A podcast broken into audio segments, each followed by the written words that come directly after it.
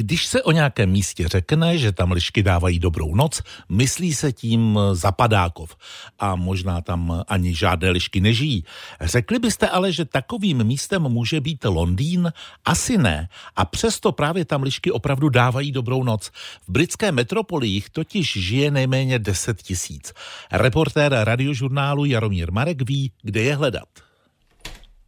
Je 10 hodin večer, čas krmení lišek.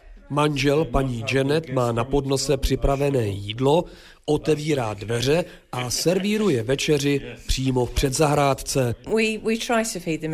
Snažíme se je krmit každou noc. Vždy jim dáme nějaké kuře nebo rybí kůži. Prostě co máme. Nedávno jsme jim začali také dávat tousty namazané marmeládou, aby měli taky něco sladkého. Jakou marmeládu jste jim připravili? Jahodovou. Prostě jídlo položíme na chodník před dům a během chvilky se objeví. Vysvětluje paní Janet. Zatímco ona se klidí za dveře, já vše pozoruji z protější strany ulice. Netrvá to dlouho a objevuje se první liška a pak druhá.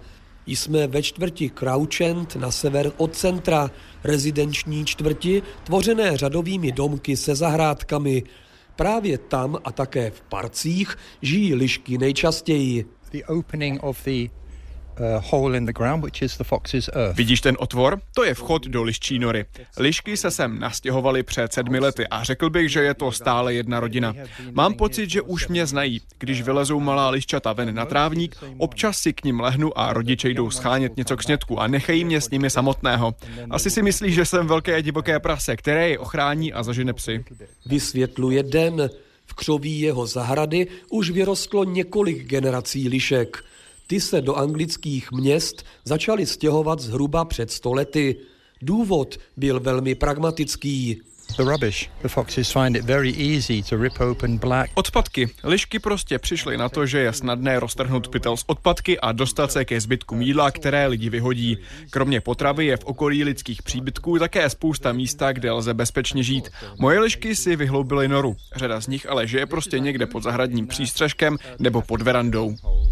Takzvané městské lišky jsou dnes předmětem mnoha studií i nekonečných debat mezi jejich příznivci a odpůrci.